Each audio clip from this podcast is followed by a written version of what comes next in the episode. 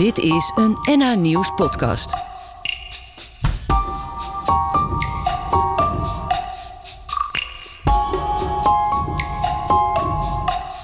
Toen kwam het idee om de zelfmakerij, dat was zo heette dat ondertussen, te combineren met de zorgboerderij.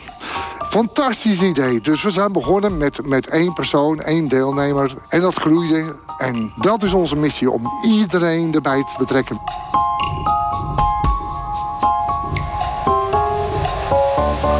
Willem groeit op in een gezin waar het de gewoonste zaak van de wereld is om zelf voedsel te produceren.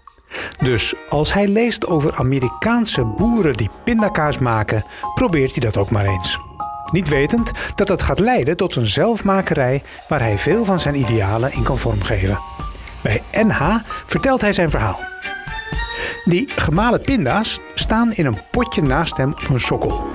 Naast een uitstalling van andere producten die zijn zelfmakerij inmiddels maakt. Dit is het podium waarop inspirerende Noord-Hollanders ons vertellen wat hen drijft. Dit is de plek voor onze strijders. Ik ben begonnen op een moment een potje pindakaas, pindakaas te malen of pinda's te malen. En ik had een artikel gelezen in de krant. En dat ging over Amerikaanse boeren in de jaren negentienhonderd. En die hadden een pindaoverschot. En die gingen pinda's malen. En toen kwam het product pindakaas. En daar is het mee begonnen. Ee-vlak heet dat merk. Het heet eerlijk, voedzaam, lekker, alternatief, coöperatief. We doen het met z'n allen. Iedereen doet mee.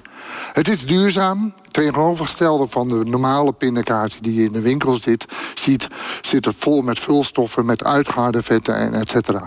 Wij gebruiken alleen maar pinda's, een beetje archideolie en een vleugje zout. Daar is het allemaal mee begonnen. Maar waar komt het nou vandaan, die passie? Die passie bij mij, het pionieren, het ontwikkelen van nieuwe producten, het nieuwsgierig zijn. En dat is mijn boodschap vanavond ook voor iedereen die hier aanwezig is. Wees nieuwsgierig en laat je niet weerhouden van, nou, dat kan niet. Oh, nee, dat lukt niet. Nee, ga het altijd onderzoeken. Onderzoek alles. Wees altijd nieuwsgierig. Mijn ouders, zijn in de jaren zeventig, zijn ze zelf kaasmakerij begonnen. Mijn vader was wars van regels. Die vond al die regels waar hij al vast zat als melkveehouder en verplichtingen die hij had, vond hij allemaal maar niks. Hij wilde op een biologische manier, op een duurzame manier zelf kaas gaan maken. Rauwmelkkaas. Iedereen in de zuivelindustrie verketterde hem. Zei tegen hem van, nou, dat gaat helemaal niet lukken. Mijn vader heet ook Willem. En Willem, nee hoor, dat is rauwmelkkaas, dat is helemaal niet goed. Maar hij is doorgegaan, dat was zijn strijd. Wij als gezin, en als ik, ik persoonlijk, ben daar behoorlijk door geïnspireerd. Daardoor ben ik begonnen met een potje pindakaas. Dat is ongeveer tweeduizend vijf geweest. Daarna zijn we de, dus doorgegaan. Er kwamen allemaal producten bij, zoals cashewkaas, notenkaas, cashew chocolate, welke de liefde aanwakkert, de zonnekaas en ga zo maar verder. In tweeduizend zestien was dat toen. Toen werd ons huis op de buurt in Venhuizen veel te klein. De pallets met glas kwamen binnen, de pallets met pinda's. En we kregen drukker en drukker en we kregen een klein winkeltje. En het werd, al die mensen kwamen er, maar dat paste gewoon niet meer. Dus we hebben gedacht, dan misschien moeten we wel een schuur neerzetten in de tuin. Maar dat was veel te klein. Of een winkel in het dorp. Nee, dat was ook geen optie. En toen kwam de boerderij te koop op de Westerbuurt in Venhuizen. Die boerderij heette Het Ratje. En ik zei tegen mijn vrouw, van, mijn vrouw Katelijn... van, er zit twee hectare land bij. Daarmee kunnen we nog veel meer idealen ontwikkelen. Zoals duurzame landbouw, strokenteelt. Je weet het niet wat strokenteelt is. Strokenteelt is een methode dat je planten of soorten groenten uitzoekt die van elkaar houden. En door die bij elkaar te zetten krijg je dus geen luis of geen witte vlieg. We hebben dat getest, bijvoorbeeld met spekbonen. Spekbonen zijn een soort sperzieboon en die geeft heel veel stikstof af in de grond. Als je daar klopslaan naar zet, krijg je geen rupsen. Je krijgt geen luizen, je hebt helemaal geen last van plaag. En de kwaliteit is veel beter, want hij smaakt veel lekkerder. Dus dat hebben we allemaal uitgetest en dus we zijn heel klein begonnen met die, die strokenteelt. Maar het belangrijkste was, mijn vrouw, Katelijn, die was gestopt met werken. Want die vond de manier van werken in de verzorgingshuizen allemaal maar lastig en moeilijk. Uh, het was niet haar ding. En zij wilde op haar eigen manier zorg geven, zoals zij dat wilde.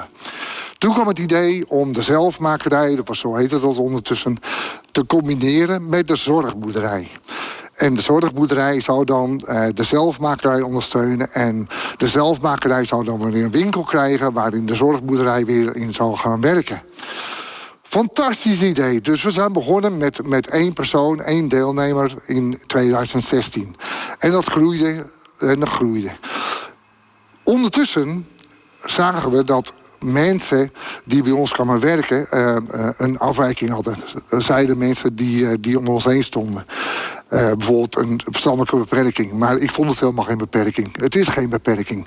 Laten we eerlijk wezen. Die mensen die een beperking hebben, zoals de maatschappij zegt, die kunnen heel veel dingen veel beter dan ik kan. Uh, we hebben iemand werken bij ons op de zorgboerderij en zij is, zij is autistisch. Als ik brood ga bakken, is hij elke keer anders. Maar haar is je altijd hetzelfde.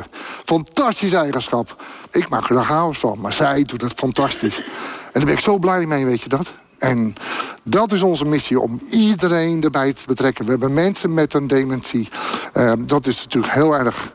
Maar de mensen met een dementie, daar kun je enorm mee lachen. Maar je kunt ook heel veel dingen samen met ze doen. En we kwamen erachter wat die mensen allemaal deden. Dat was onze leerschool. covid negentien kwam en in die periode mochten onze mensen niet meer komen. Toen zagen we dat de dieren moesten we zelf gaan verzorgen. We moesten zelf de groentetuin doen. We moesten zelf de pindakazen maken. We moesten zelf gaan koken. En we moesten zelf gaan brood bakken. Daarom ben ik zo grijs geworden. Dus snap je, in ieder geval, het was dus...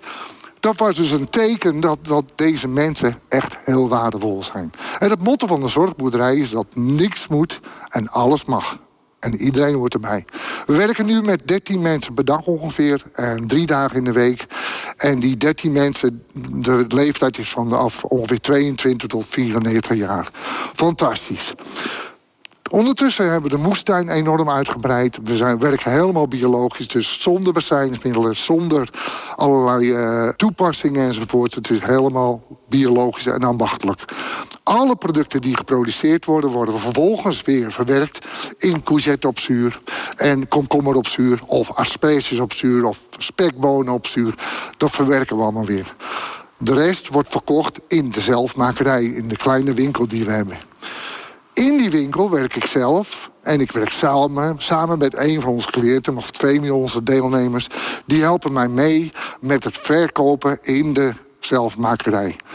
Vele mensen komen op vrijdag en op zaterdag komen ze langs omdat ze zo het initiatief zo mooi vinden, maar ook dat die mensen zo gelukkig zijn om dingen te verkopen in de zelfmakerij.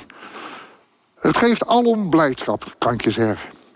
Ondertussen, want de pionieren gaan natuurlijk verder, want ik stop niet meer.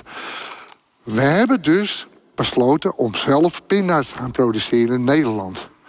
En iedereen zei, je lijkt wel gek. Nee, ik ben niet gek. Het is gelukt. Het eerste jaar hebben we het in een pot gedaan in de kast. We hadden de eerste oogstpinda's. Ik heb samen met een veredelaarster hebben gekeken naar de planten. En we gaan nu planten uitkiezen die tegen het Nederlandse klimaat kunnen. We hebben één voordeel, dat is cynisch. We hebben klimaatverandering. Het wordt warmer, dus dat is wel een voordeel. Maar het is eigenlijk weer een nadeel. Afgelopen jaar hebben we in de volle grond gezaaid.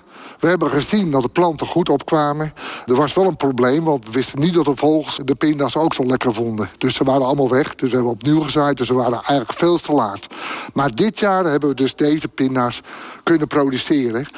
In Schagen, in Twisk en in Venhuizen. Dus alom gewoon een succes. Volgend jaar gaan we het weer opzetten. En over tien jaar, misschien vijftien jaar, hopen we dat we toch onze eigen pindakaas kunnen maken. Van Nederlandse pinda's. Dat is wat Ee-vlak doet.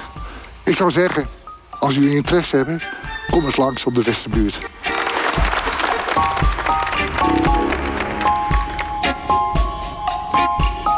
Volgende week in Strijders, Amber Boot uit Amsterdam. Arts in opleiding die samen met collega's strijdt voor effectieve zorg door de manier waarop we die zorg nu verlenen ter discussie te stellen. Ik zie artsen die overbelast zijn, patiënten die soms niet worden gehoord. Ik zie artsen die niet altijd de tijd hebben voor de patiënten. Dat ze soms meer tijd kwijt zijn aan het invullen van spreadsheets of het doen van administratie. Ik vind het confronterend om te merken dat dertien procent van mijn jonge collega's overweegt uit de zorg te stappen. En ik vraag me dan zelf af, verliezen we dus met deze benadering niet alleen de patiënt, maar ook onszelf als zorgverlener uit het oog? Dit was een N H Nieuws podcast. Voor meer, ga naar n h nieuws punt n l slash media of de N H Nieuws app.